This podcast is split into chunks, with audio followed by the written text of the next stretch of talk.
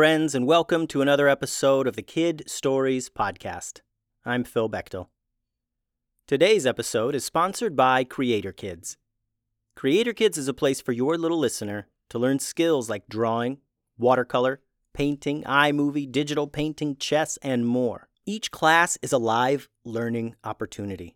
It's productive screen time and it's fun. Visit creatorkidswithaz.com and browse their class lists today and use promo code KIDSTORIES20 for a huge 20% discount.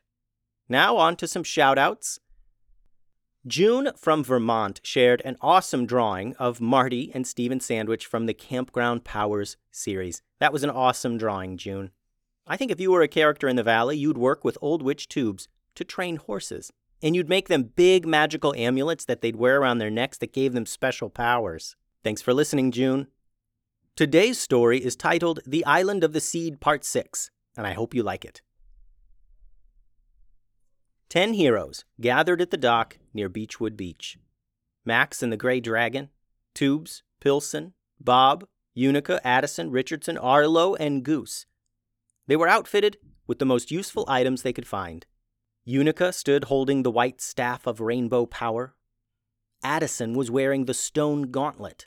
Hamish told him it would allow him to fly, and he was looking forward to taking to the skies with his sister. Bob had a dagger in a sheath slung over his shoulder. It was not a particularly large dagger, but when carried by a little chicken, it looked as big as a sword. The handle of the dagger was carved into a dragon. Old Witch Tubes addressed the group before they got on the boat. Max and Eugene will go ahead of us, she said. They can get there faster than we can. They will remain hidden and keep an eye on the island until we get there. This this will be a dangerous trip. The only thing we know for sure is that these wizards are very powerful. They seem to have begun their quest to dominate every island in the world one by one. They get their power from an ancient evil book.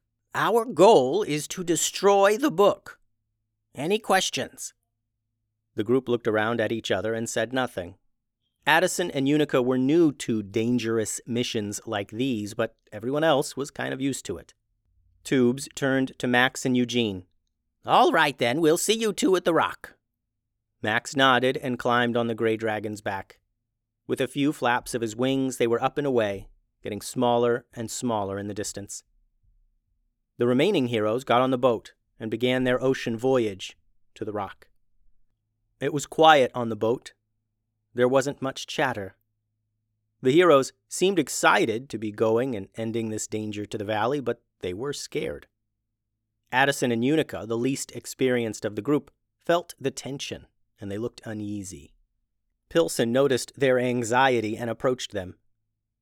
We are all afraid.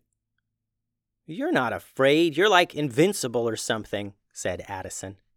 I am afraid, said Pilson, as I should be.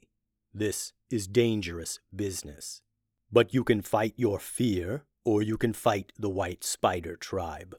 It's up to you. Yeah, I guess, said Addison.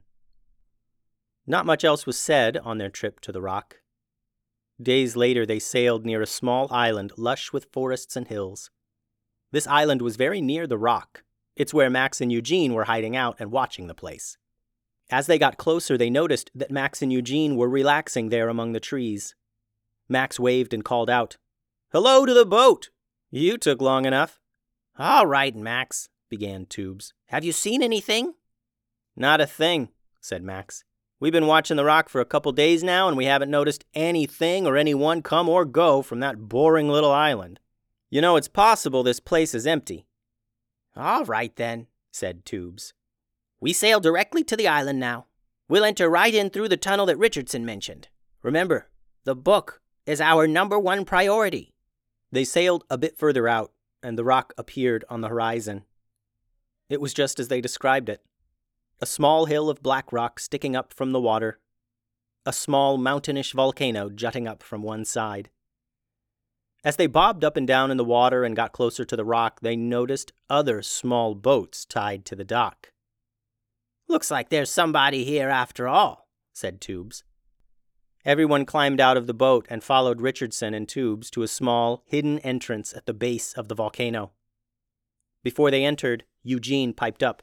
I'm too small to fit in that tunnel opening. I'll stay out here and, and look for another way in. Tubes sighed. She would really rather have the Grey Dragon's help here.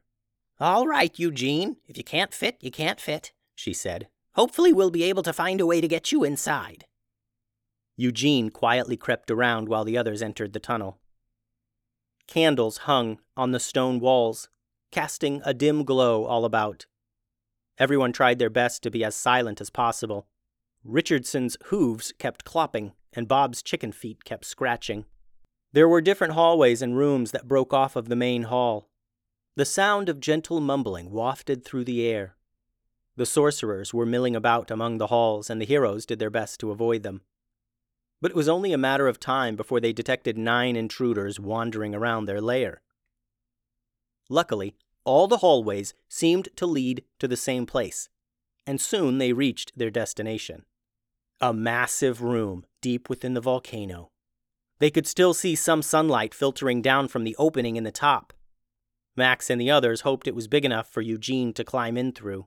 Tubes and Richardson led the way, and they were the first to reach the stone staircase. Their tunnel ended at a staircase that wound all the way down to the floor of the room. Richardson and Tubes carefully leaned out and saw a lava pool at the bottom. The bright glow of the lava cast light all around the ground, and they saw many robed figures moving among tables filled with books. The tall walls of this cave opening were pocked with the openings from other tunnels and more staircases leading down to the floor. Tubes turned around to tell the rest of the group that they would begin sneaking down to the ground level when a booming voice echoed through the chamber. Intruders! Intruders! Tubes and Richardson looked around, trying to figure out who had seen them, who was alerting the others. But it didn't matter. Now everyone saw them. Robed figures down below were pointing up to them and repeating the cry Intruders! Intruders! Spread out, yelled Tubes. Look for the book and yell out when you've found it. Tubes rushed down the steps much faster than most other people her age. Richardson followed, and the rest of their party filed out of the tunnel and into the huge chamber.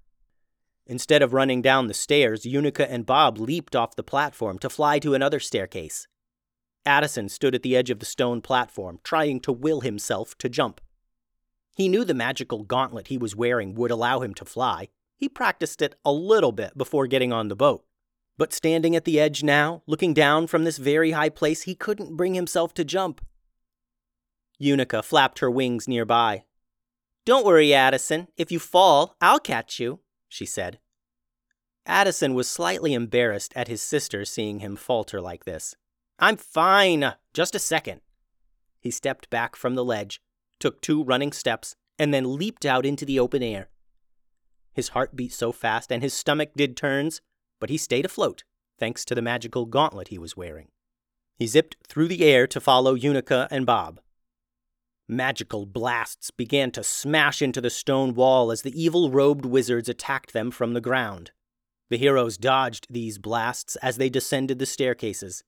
More and more robed wizards marched out from the cave openings lining the walls. Blasts seemed to come from all directions.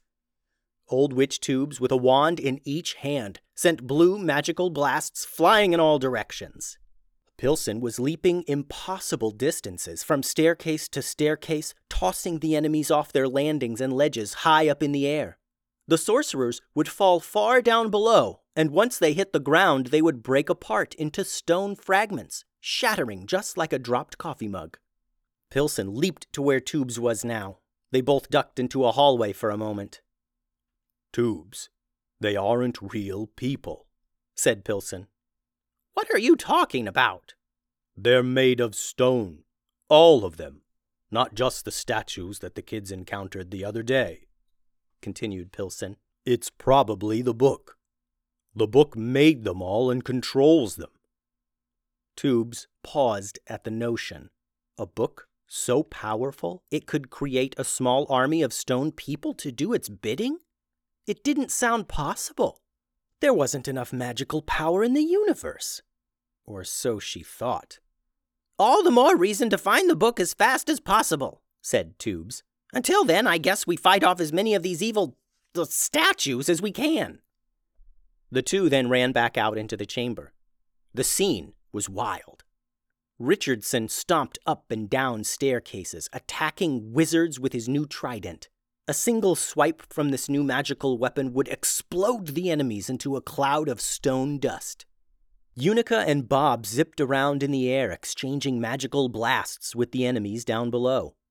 Addison swooped in and around the robed figures, swiping at them with a diamond sword that blasted flames as he swung it. Max blipped from staircase to staircase, using a strange teleporting ring. He would pop into view in a place and blast the enemies, then he would disappear and show up another place a second later. Pilson and Tubes ran down staircases together, trying their best to blast their way to the bottom where they thought the book was somewhere. Arlo and Goose were fighting side by side as usual. At the top of one staircase, right next to a hallway, they stood and blasted down to the ground, clearing the way for Pilson and Tubes. But out of the hallway behind them ran a large group of robed sorcerers. They grabbed Arlo and struggled.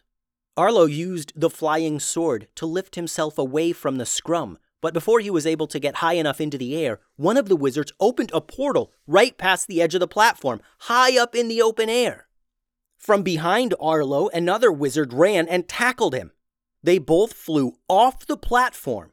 And normally they would plummet a hundred feet to the stone floor below, but instead they both went right into the portal. The other wizards on the platform jumped into the portal as well, and it closed in an instant. Goose yelled, Arlo, no! Luckily, he was wearing the amulet that allowed him to copy spells. He didn't know where the portal went, but he had to go after his friend. He used the magic of the amulet to copy that dark spell used to open the portal. He looked for one second into the inky blackness of the oval shaped portal, and then he jumped right into it. Tubes watched this event unfold from far below in the chamber. She was glad that Goose had gone after his friend. She knew that together they would likely overcome whatever challenges they faced, but now their hero party was down to eight from ten, and the Grey Dragon still hadn't found a way into the chamber. Richardson Jom was by now at the bottom of the chamber. He neared the pool of lava where he was created, and he gazed into its heaving red, yellow, and orange surface. Gentle waves flowed through the lava pool, moving it up and down. From a tunnel opening nearby, a sorcerer entered the chamber floor. Chains and pendants dangled from the belt of its robe. He held a book. Black smoke swirled above the book as if it were just pulled from a fire. From the faceless black within the robe came a voice Richardson, I'm so glad to have you back. The end. I know we're ending this one on a cliffhanger, but the next episode will be out soon. In the meantime, feel free to follow the Kid Stories Podcast Instagram. There's a link in the show notes. There are some cool things on there, including a few clips of me in the recording booth. So check that out, and thanks for listening, everyone. Adios.